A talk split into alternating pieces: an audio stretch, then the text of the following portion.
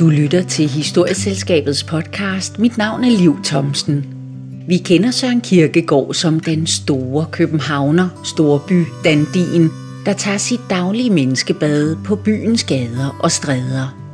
Men i 1840 tager den 27-årige nyudklækket Kant til Ol en slags pilgrimsrejse til sin fars hjemmeegn i Jylland. På denne tid af Danmarks historien går der en Jyllandsbølge gennem litteraturen, ikke mindst takket være forfatteren Sten Stensen Blikker, der skriver den jyske befolkning og de jyske landskaber sprællevende frem for især de københavnske læsere. For Kirkegård får den knap tre uger lange rejse til Jylland vidtrækkende konsekvenser. Jeg har talt med forfatteren og filosofen Peter Tudvad i hans lejlighed i Berlin. Vi taler om Kirkegårds tur til den jyske hede, om hans forhold til de jævne danskere og om farens enorme betydning. Peter Tudvad har gennem flere år beskæftiget sig med Søren Kierkegaard og hans samtid, og har udgivet de anmelderroste bøger Kirkegårds København, Forbandelsen og Kirkegårds Jyllandsrejse. Alle citater, som er oplæst af mig, Liv Thomsen, er fra Søren Kierkegaards egne optegnelser. Jeg starter med at blive rettesat af Peter Tudvad. Hvad er det, der sker, når den, den her, øh, du ved, Dandy, han øh, kommer helt over på den jyske hede med sine tjenere og sine, øh, du ved, øh, beretninger i bagagen? Hvad er det? Jeg afbryder lige dig, inden du ja. spørger igen, fordi øh, han øh, rejser overhovedet ikke med tjener. Altså, og jeg kan bevise, at han ikke har rejst med tjener, fordi øh, som, hvis han havde haft en tjener med, skulle han have været stået i kirkens rejsepas. Det gjorde han ikke. Det er spørgsmålet at gå på Rigskid og finde de relevante protokoller. Og altså, han, han kan maksimalt have rejst sammen med en fra København til, til Kalundborg. Kalundborg, lige præcis. Ikke? Og så har han rejst med en eller anden Anders, den er kommet til Aarhus. Og hvem det er, er der ingen der aner. Jeg har forskellige forslag i min bog Kirke og rejse. Det kan muligvis være sovnefoden for Sæding, som han er langt ude af i familien med. En eller anden jævn person i hvert fald. Men i hvert fald, Kierkegaard har rejst under lige så primitive forhold, som alle mulige andre har gjort. Nå, undskyld, det var, det var lige en regibemærkning. Ja. Men øh, jeg spørger igen. Ja, hvad er det, der sker, da Kirkegaard han ankommer til Sæding? Hvad, hvad, hvad, hvordan forløber det møde? Det er rent spekulativt, når man forestiller sig, hvordan Kirkegaard han har oplevet at komme til Sæding dengang i sommeren 1840. Han var netop blevet færdig med sin teologiske embedseksamen og skulle ud på det, som nogen til dels med rette har beskrevet som en pilgrimsrejse hjem til den egen, som faren havde fortalt ham så meget om.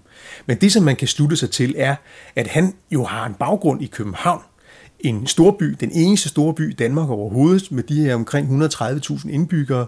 Han er vant til at kunne gå i det kongelige teater og i musikforeningen, gå på caféer og restauranter, studere på universitetet, omgås andre lærte mennesker. Og så kommer han til det her lille bitte samfund, ude på den jyske hede med kun et par hundrede indbyggere spredt over forskellige gårde og huse. Det er ganske primitivt.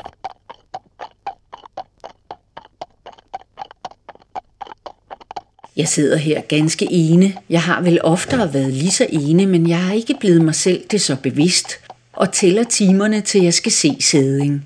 Jeg kan aldrig erindre nogen forandring med min far, og nu skal jeg se de steder, hvor han som fattig dreng vogtede for, de steder, jeg på grund af hans beskrivelse har haft hjemvej efter, hvis jeg nu blev syg og blev begravet på Sæden Kirkegård, underlig tanke.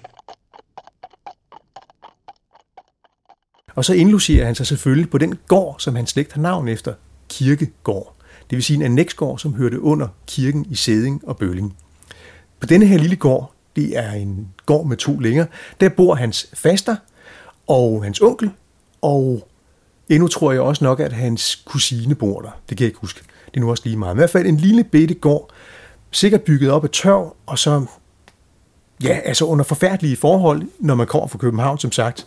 Det har været gennemhullet, der har været træk, maden har været elendig, man har spist kartofler stort set morgen, middag og aften hver dag, år ud og år ind. Så det har været, hvad vi i dag vil kalde for et kulturschok.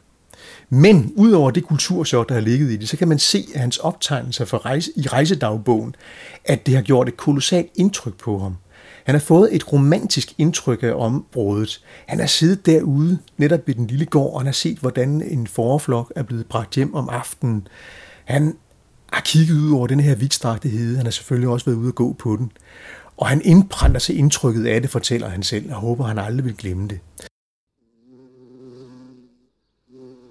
I den aroma, som hø altid udbreder, at stå lige uden for porten til det lille sted i den sildige aftenbelysning. Forne driver hjem og afgiver forgrunden mørke skyer afbrudt af de enkelte stærke lysglimt, som skyer har, der tyder på blæst. I baggrunden højner heden sig, blot jeg måtte ret kunne huske indtrykket af denne aften. Jeg tror derfor også, men det er selvfølgelig stadig spekulativt, jeg tror derfor også, at han har fået indtryk af et samfund, hvor alt det var i kontinuitet, så at sige. Altså slægter, slægternes gang har gået upåvirket af alle de strømninger, som han er vant til at få i København. Kirkegaard har levet et fragmentarisk liv i København. Han har ikke vidst, hvad Søren han skulle gøre med sit liv. Okay, han var blevet teologisk kandidat, men havde han lyst til at blive præst? Hvad Søren skulle han give sig til? Hvad skulle, han, hvad skulle give hans liv mening og netop give det kontinuitet? Kontinuitet det bliver et kerneord i hans etik senere hen, da han begynder at skrive sit forfatterskab. Kontinuitet har han oplevet i sæding. Som sagt, det her med, at den ene generation afløser den anden. Når faren var bonde, så blev sønnen, eller sønnerne det også. Når faren smed, så blev den næste søn det også, og så fremdeles. Så jeg tror, at han har fundet en eller anden form for, eller han har kunne se en eller anden form for lise i det liv, som disse primitive mennesker har levet i deres traditionelle samfund. Og derfor har han nok også forestillet sig, at det netop var kontinuitet, han skulle ind i sit, have ind i sit eget liv. Det betyder selvfølgelig ikke, at Kierkegaard så fik lyst til at være bonde i Vestjylland. Nej, men hvad er indbegrebet af kontinuitet for en borgersøn som Kierkegaard? Det er ægteskabet. Og vi ser jo også, at bare en måned efter han er kommet tilbage fra Jylland, så frier han med sanden til Regine Olsen. Ak, allerede på anden dagen så han, at han havde grebet fejl, som man skriver senere hen. Men det er immer væk en tanke værd, det her med, at kun en måned før han frier til Regine, der har han været i Jylland og har oplevet det her fuldstændig traditionelle samfund. Heden må netop være skikket til at udvikle kraftige ånder. Her ligger alt nøgent og afsløret for Gud, og her har ikke de mange adspredelser hjemme. De mange kringelkroge, hvor i bevidstheden kan skjule sig, og hvorfra alvoren så ofte har ondt ved at indhente de adspredte tanker. Her må bevidstheden slutte sig bestemt og nøjeregnende om sig selv. Hvor skulle jeg henfly for dit åsyn, må man vel med sandhed sige her på heden.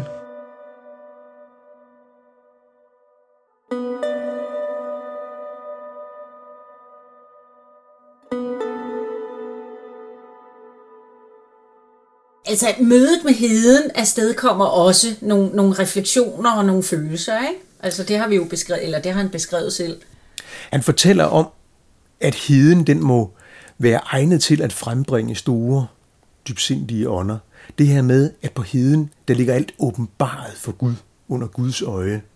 Og han har jo denne her erindring med sig, om hvorledes faren har fortalt, at han som lille dreng, han er jo vokset op netop her på den her gård, kaldet Kirkegård, og har boet der de første 12 år af sit liv, inden han tog til København og kom i lære som husekræmmer hos sin morbror.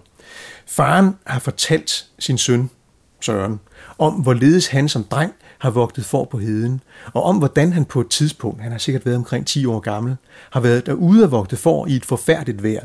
Han har været kold og forkommen, og han har været sulten, og på et tidspunkt har han så i sin desperation stillet sig op på en lille høj og har forbandet Gud.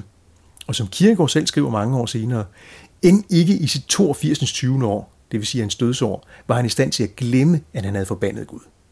Se, der har vi kontinuiteten i Kierkegaards fars liv, denne her forbandelse. Og Kierkegaards far han tror jo så, at fordi han har forbandet Gud som måske 10-årig på heden, så er han selv under Guds forbandelse.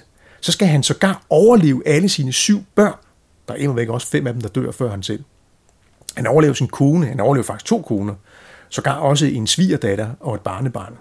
Så man kan godt forstå, at Kierkegaards far har fået de her forfærdelige tanker. Det er ikke bare en fix idé, det her med, at, at Gud har forbandet ham på grund af, at han har forbandet Gud som dreng. Men det er jo noget, der kommer til at præge Søren Kierkegaard, og det kommer også til at præge Sørens storebror Peter Christian Kierkegaard. For da han mange, mange år senere, efter Kierkegaards egen død, sidder i Aalborg, hvor han er blevet biskop, og han så bliver konfronteret med, hvad lillebror har skrevet i en af sine journaloptegnelser, netop hvor han genfortæller farens historie om at forbandet Gud på heden, der bryder han ud i gråd, denne her modne mand, som er blevet biskop i Aalborg. Han bryder ud i gråd og siger, ja, det er vores fars historie og vores med.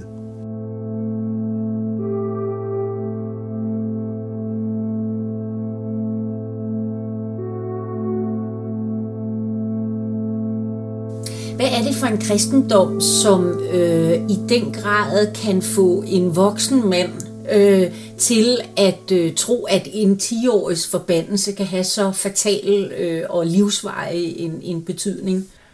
Det er en meget lidenskabelig kristendom. Hos Kirkegård er lidenskab jo netop også udtryk for, at en lille bitte detalje kan få en kolossal betydning.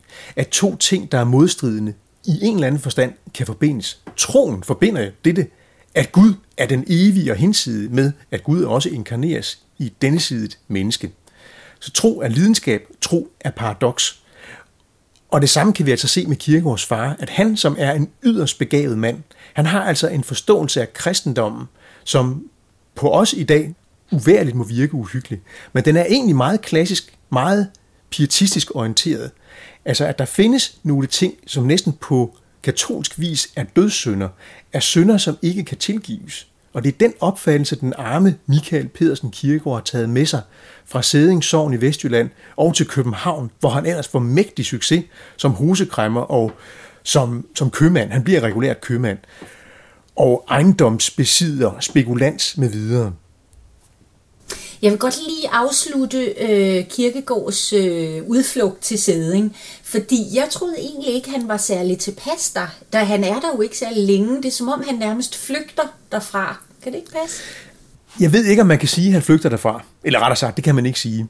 Det er rigtigt, at Kierkegaard han er undervejs i tre uger det hele på sin rejse. Det tager imod væk et godt stykke tid bare at komme til Aarhus. Først skal han øh, rejse en hel dag over Sjælland til Kalundborg, og så skal han med smakken, et primitivt færgefartøj til Aarhus. Det tager 8-9 timer. Og så kører han rundt i det jyske landskab for at se de steder, han kender fra ikke mindst Sten Stensen Blikkersens vidunderlige noveller. Og så er han i sæding i øh, cirka tre dage. Men de er dog imod væk betydeligt længere, end hans storebror tilbragte i sæding, da han selv var der over året før, i 1839. Han var der lige akkurat en dag, og så skulle han videre. Så Søren har altså taget sig bedre tid, end storebror Peter har gjort. Så jeg vil ikke sige, at han er flygtet. Han tager afsted på meget abrupt vis til syneladende, men det er fordi, han skal hævne sig på en lærer i Sædingssorg, det var sådan, at Kirkegaards far havde stiftet et legat til fordel for skolevæsenet i Sæding. Men det, det gav anledning til en hel masse trakasserier, fordi man selvfølgelig kæmpede om midlerne i det her fattige sovn. Og det var især læreren, som stillede sig på bagben og beredte Kirkegaards far en masse sorger i hans aller sidste leveår. Så da læreren til sidst, da Kirkegaard skal til afsted, har stillet sig op uden for skolen med alle børnene, de skal afsynge en øh, sang til ære for den store gæst, altså sovnets velgørs yngste søn, så tager Kirkegaard denne her sang ud af hånden på læreren og ind i postvognen, som man er i, og så giver han ordre til at køre afsted. Og der står læreren så tilbage bagefter. Det er selvfølgelig synd for børnene, men det er jo ikke dem, han er ude på at såre. Han er ude på at genere læreren som hævn over ham, fordi han har forvoldt hans far en masse sorger. Så du tror ikke, at han har følt sig fremmedgjort? Nej, det tror jeg egentlig ikke. Det eminente hos Kirkegård, en virkelig, et virkelig smukt og stort karaktertræk hos ham, det var, at han var i stand til at tale groft sagt med Gud og hver mand, med høj og lav, og faktisk yndede han i højere grad at tale med de jævne mennesker, med menemand, som han kaldte dem, end med en professor eller en præst, end sige en biskop. Og derfor er jeg egentlig ikke i tvivl om, at han har følt sig ganske godt tilpas i sæding med at kunne tale med de her jævne mennesker. De her mennesker, som havde muld mellem fingrene, og som vidste, hvad det var, tilværelsen handlede om. Ikke bare om naturligvis at overleve som menneske, men også om, hvorledes man forholdt sig til Gud. Det var mennesker, der havde en inderlig tro, og som var ydmyge og var alvorlige. Det tror jeg har behaget Gud, så nej, jeg tror ikke, han har følt sig fremmedgjort ved at være i sæding.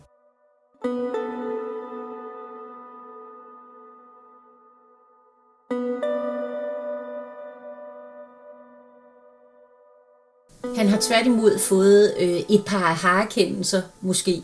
Altså, at han skulle hjem og, øh, ja, og forlove ja. sig. Ja, jeg tror, at Kirkegaard har fået en slags aha-oplevelse i sæding. Dels har der været det her med den kontinuitet, han har oplevet, som han forsøger på at omsætte i et ægteskab bare en måned senere, da han frier til Regine. Dels har han sikkert ude på heden stillet sig op på en lille høj og sat sig i sin fars sted. Jeg kunne forestille mig, at det virkelig har gjort indtryk på ham, at han måske ovenikøbet, efter de religiøse kriser, han ofte har haft op igennem 1830'erne, han så her i 1840 måske endda er kommet til troen overhovedet, da han var i sæding. Og det måske også er forudsætning for, at han overhovedet tør fri til Regine, fordi han jo har, ellers ikke har, har set sig selv som en duelig ægte mand. Men pludselig, så mener han at tingene kan lade sig gøre. Så der må altså være sket noget særligt, mens Kirkegaard var i Jylland. Han skriver i øvrigt også i sin rejsedagbog, at der ikke er en eneste dag uden en tårer de her tre uger, han er undervejs. Så han har virkelig været følelsesmæssigt påvirket af at være i Jylland, og naturligvis ikke mindst hjemme i Sæding. Kirkegårds far forlader hjemme i Sæding. Han bryder jo øh, med, med den sociale arv. Han bryder ud af det fællesskab. Hvad er han for et menneske? Kirkegårds far er på godt gammel dansk en venskibelig skikkelse, altså en ambitiøs og agerig skikkelse. Han er blevet sendt til København, da han er omkring 12 år gammel, det vil sige omkring 1768, fordi forældrene lever under ganske kummerlige kår. De har haft i alt ni børn. En enkelt, et enkelt af børnene er dødt, før Kirkegårds far tager afsted, så de er altså otte. De har simpelthen ikke råd til at ernære dem alle sammen. Så Kirkegårds far han bliver sendt til København, hvor han træder i lære som husekræmmer hos sin morbror Nils Sæding, som altså, altså også kommer fra Sæding, og derfor har han taget navnet Sæding, Nils Andersen Sæding. Kirkegaards far tager så borgerskab som husekræmmer i 1780, og så kan man altså se igennem de følgende år, frem til 1797, da han allerede er i stand til at lægge forretningen op og leve sine midler, at han netop er meget agerig, meget begærlig. Han, han forgriber sig på de forskellige andre lavs, lavsrettigheder. Det var jo sådan, at man for eksempel som silke- og klædekræmmer, så havde nogle særlige rettigheder, som man vogtede over. Kirkegaards far var som sagt kun hosekræmmer. De havde ikke engang noget lav. Det var virkelig lavklasse status at være hosekræmmer, og det var typisk altid jyder, eventuelt jøder, som var hosekræmmer. Han begynder så at forgribe sig på, på, hus, undskyld, på, på silke- og klædekræmmernes rettigheder, begynder at handle med de varer, som kun de må handle om. De bliver sure, de stævner ham for retten, men han bliver frifundet, fordi man er i en periode, hvor man er meget liberalistisk orienteret, meget merkantilistisk orienteret. Man er interesseret i, at handel skal florere. Så Kirkegaards far lukrer på de her forhold, der er i tiden, og på den måde bliver han altså hovedrig. Men lykkelig bliver han ikke. Han gifter sig på et tidspunkt i 1794 med en kompagnons søster. Hun dør barnløs efter to år. Så går der relativt kort tid, 7-8 måneder, så forgriber han sig på sin tjenestepige, Anne Sørensdatter Lund. Hun bliver gravid. Han bliver nødt til at gifte sig med hende. Han forsøger på at spise en af med en ægte pagt, som stiller hende særdeles dårligt, og også deres eventuelle børn dårligt ved, at de får en meget beskeden mødrende arv. Det vil magistraten i København ikke være med til. De ved, hvor rig han er, og derfor insisterer de på, at hun skal have en bedre ægtepagt. Han kommer jo så også til at elske denne her Anne, og han skriver en langt bedre ægtepagt med hende 10 år senere. Ah, undskyld, 5 år senere.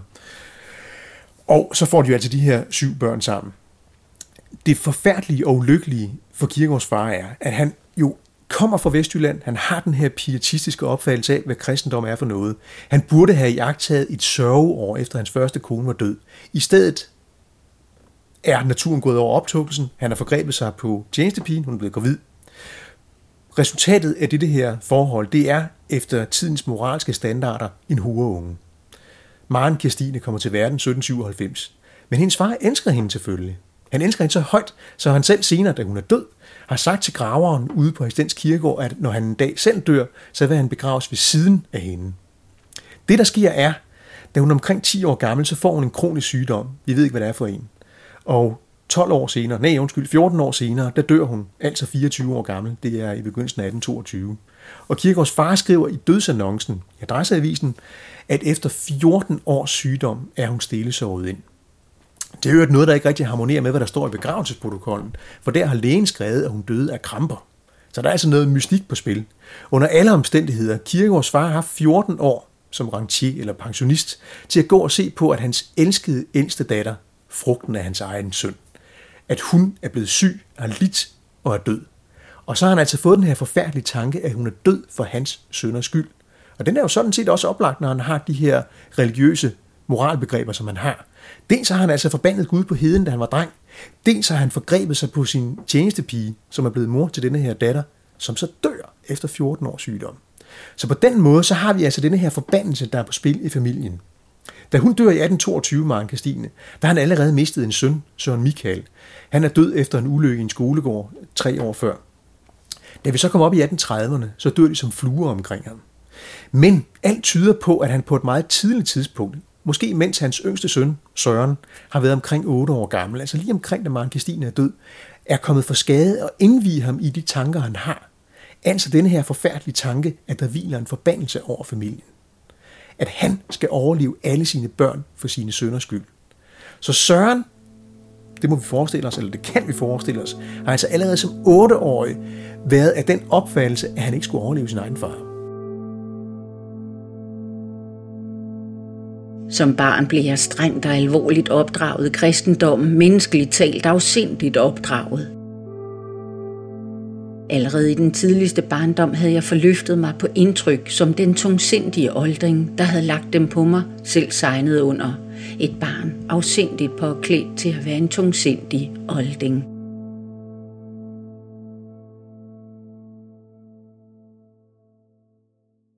Man, man taler om et overgreb, simpelthen. Ikke? Altså, at faren har vækket Søren om natten. De har sovet i samme rum i perioder, ikke? Øhm, og han har vækket ham, og han har øh, indvidet ham i alle de her øh, tungsindige, voldsomme, øh, syndagtige tanker. Ikke? Øhm. Det er meget spekulativt, meget af det, der er skrevet om Sørens forhold til sin far. Det er ikke ret meget nalfast, der foreligger. Vi har selvfølgelig primært Søren selv som vidne, og han fortæller, at han i menneskelig forstand er afsindigt opdraget. Han er opdraget ved en, ved en oldings tungsind. Og han fortæller om, at han selv netop som 8-årig allerede var betragtet som en olding. Hans far har givet ham indtryk af, at sådan noget som seksualitet var syndigt. Faren har jo selv oplevet, at han ikke kunne styre sin brynte. Altså ved, at han forgreb sig på sin egen tjenestepige i det, der skulle have været hans sørgeår efter hans første kones død. Men hvad der i øvrigt er foregået med de to, det ved vi faktisk ikke noget som helst om. Vi ved kun, at Søren på en eller anden måde er blevet indvidet i sin fars hemmelighed. Om det så faktisk er faren, der selv med rene ord har fortalt ham, hvad det er, der er på spil, eller om Søren på grund af sit ubetvivlige intellekt på et tidligt tidspunkt har fået en anelse om det, det er ikke til at afgøre.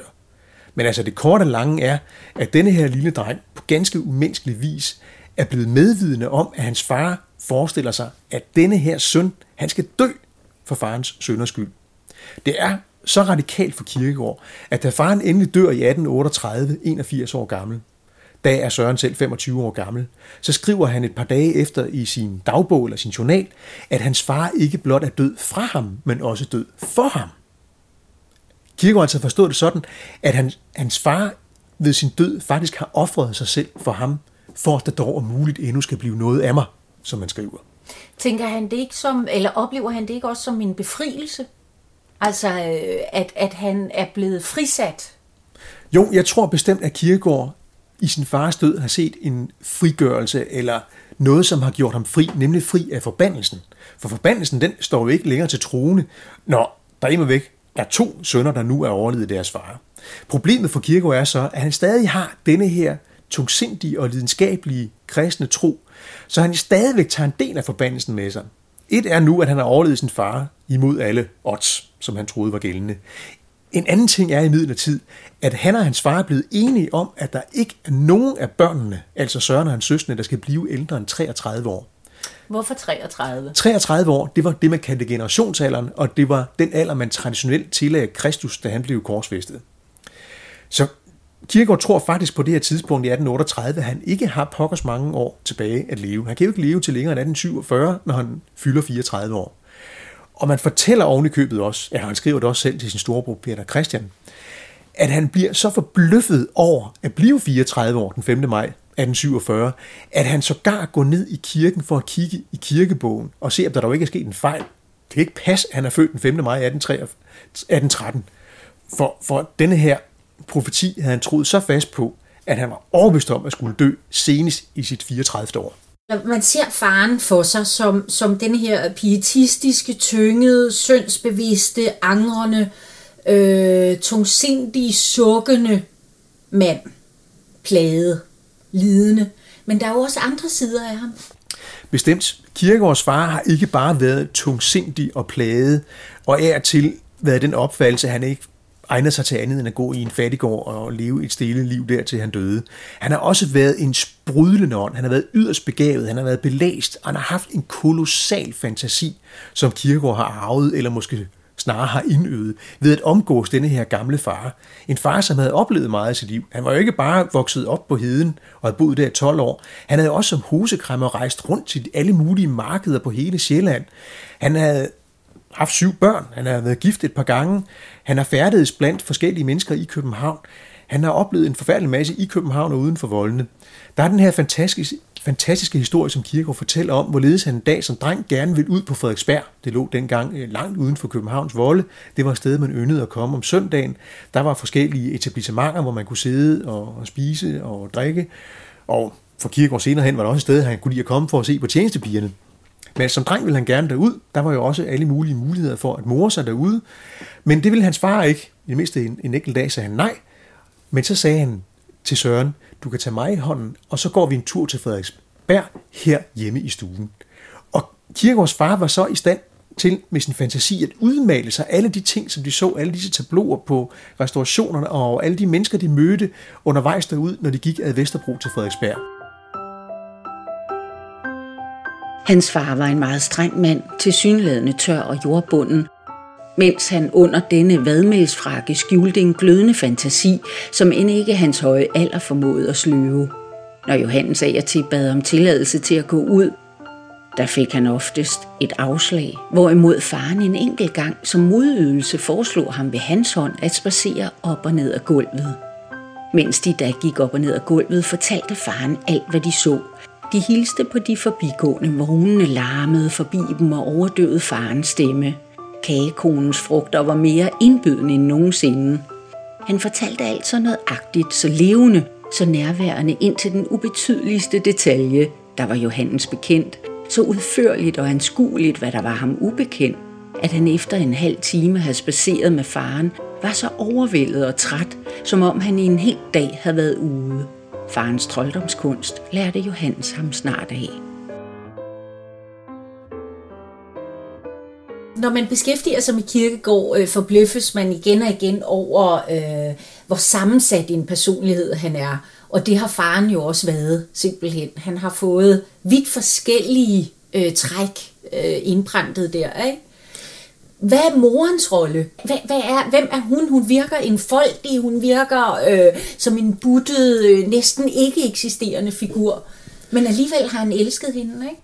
Der er ingen tvivl om, at Kierkegaard har elsket sin mor højt. Vi har et vidne om det, da hun er død i midten af 1830'erne, der iler Kierkegaard ned til Martensen. Martensen var privat manuducent, det vil sige, at han underviste Kierkegaard, der dengang var teologistuderende, ved at fortælle ham om en stor tysk teolog, nemlig Schleiermacher. Nevermind. Kierkegaard, Kierkegaards mor er død, Kierkegaard er fortvivlet, og han iler ned til Martensen. Han er ikke hjemme, men det er hans mor. Og Martensens mor fortæller senere, at hun aldrig har set et menneske så ulykkeligt, som den unge Søren Kierkegaard, da hans mor var død. Det, der er interessant, det er, at Kierkegaard aldrig selv nævner sin mor med ét eneste ord. Hvorfor gør han ikke det? En mulighed er den, som Nils Jørgen Kappeløren, tidligere direktør for Søren Kierkegaard Forskningscenter havde udkastet, og som jeg tror har rigtig meget for sig.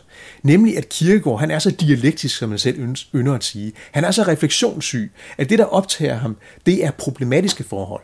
Han har af gode grunde haft et meget problematisk forhold til sin gamle, tungsindige, begavede far. Så derfor skriver han stolpe op og stolpe ned om ham. Moren har været en umiddelbar skikkelse. Hun har været, som andre kilder fortæller, trin og rundt, godmodig, umiddelbar, været den, der kunne lægge en dæmper på gemytterne, når hendes mand og, der, og deres to meget begavede sønner, Søren og Peter Christian, de skændte som et eller andet teologisk emne. Han nævner altså ikke denne her trine moder, runde moder, netop fordi det er et uproblematisk forhold. Så det betyder altså ikke, at han ikke har elsket hende, når han ikke nævner hende. Men han har, nu bliver det meget vul, vulgært psykologisk, men han har, jo, øh, han, han har jo en idé om enfoldigheden. Han, han romantiserer enfoldigheden, ikke? eller han er betaget af den. Og, og, og jeg tænker, øh, hans øh, evne til at tale med marnikæret over i sæding, eller øh, tjenestepigerne, eller slagteren, altså folket, øh, det, det kan vel også have været øh, fra morens side af. Ikke? Altså han har levet tæt på folket, ikke? med folket. Ja, der er ingen tvivl om, at både hans mor og hans søstre er blevet forholdt meget af den lærdom, som altså netop var et privilegium, som Søren selv og hans storebror Peter Christian kunne øh, tage for sig af, om jeg så må sige. Man skal heller ikke undervurdere det her ganske klassiske forhold, at akademikere, at intellektuelle, de har det med netop at romantisere det jævne folk. Ligegyldigt om det som i det 20. århundrede er arbejderen, eller om det som i det 19. århundrede i Kierkegaards tilfælde er håndværkeren eller bunden. Kierkegaard har formentlig også haft en ulykkelig kærlighed til den jævne mand, fordi Kierkegaard jo selv er det her overreflekterede individ. Et menneske, der lider af en regulær refleksionssyge. Han har et opslidende og tyngende åndsarbejde derhjemme, når han sidder med sit forfatterskab, sit mægtige forfatterskab. Og netop derfor har det været vigtigt for ham. Det har været en lise for hans plade sjæl, hver dag spenderer et par timer på gaden, hvor han har talt netop med disse jævne mennesker. Det har været en aflastning for ham i det daglige slid at kunne tale ganske jævnt og lige frem med mennesker, som havde netop jævne og lige fremme bekymringer i tilværelsen. Dertil kommer selvfølgelig, at Kirkegaard også har sat en etisk og religiøs ære i at kunne tale med hvem som helst. Det har han jo kunnet lære af at læse i evangelierne. Hvem er det, Kristus omgås? Det er jo ikke professorer og biskopper. Det fandtes heller ikke dengang, det er en anden sag. Det er netop de jævne folk. Den gamle mand, jeg mødte, der lå sovløs henkastet på ryggen i lønnen, kun kæppen i hånden. Vi fulgte sad til en nonmølle. Vi kom forbi et rindende vand, Koldbæk kaldet. Han forsikrede, at det var det livligste vand, der var i hele egnen, hvorpå han gik ned til det, lagde sig lige så langt han var på maven og drak af det. Vi fulgtes nu videre ad, og han betroede mig, at han egentlig var gået ud for at tække. Lykkelig liv, så ubekymret som han der lå i lyngen og sov, så tilfreds han der forfriskede sig med det kølige vand. Sov han måske lidt for længe. Nu, hvad så? Han havde ingen børsforretninger. Og det er dette liv, vi opdrages til at foragte. Og vi andre, hvad enten vi slide og slæbe, eller vi i søvne her overflødighed, hvilket liv fører vi dog ikke. Og er sjælen ikke netop ved denne levemåde så frigjort, så emanciperet fra det tyranni, som overflod ikke mindre end mangel binder os i? Fordi menigmand kan se, at Kierkegaard stiller sig på deres side over for de privilegerede, over for de undskyld mig anachronismen, de herskende klasser, som jo ikke mindst er allieret med præstevældet. Altså mange af disse populære præster, også biskop Mønster, som på det tidspunkt dog akkurat er død, det er jo borgerskabets præster. man har ikke sine egne privilegerede præster. Så på den måde er der igen blevet etableret en alliance mellem kirkegård og menigmand. Og på den måde kan man også forestille sig, at kirkegård faktisk går lykkelig i graven. Søren Kierkegaard dør ikke som 33-årig, men som 42-årig stadig alt for tidligt. Kirken er fyldt op med jævne mennesker ved hans begravelse. De vil vise ham den sidste respekt. Du kan lytte til hele min serie om Søren Kierkegaards liv og værker på Historieselskabets hjemmeside www.historieselskabet.dk. Du har lyttet til en podcast fra Historieselskabet.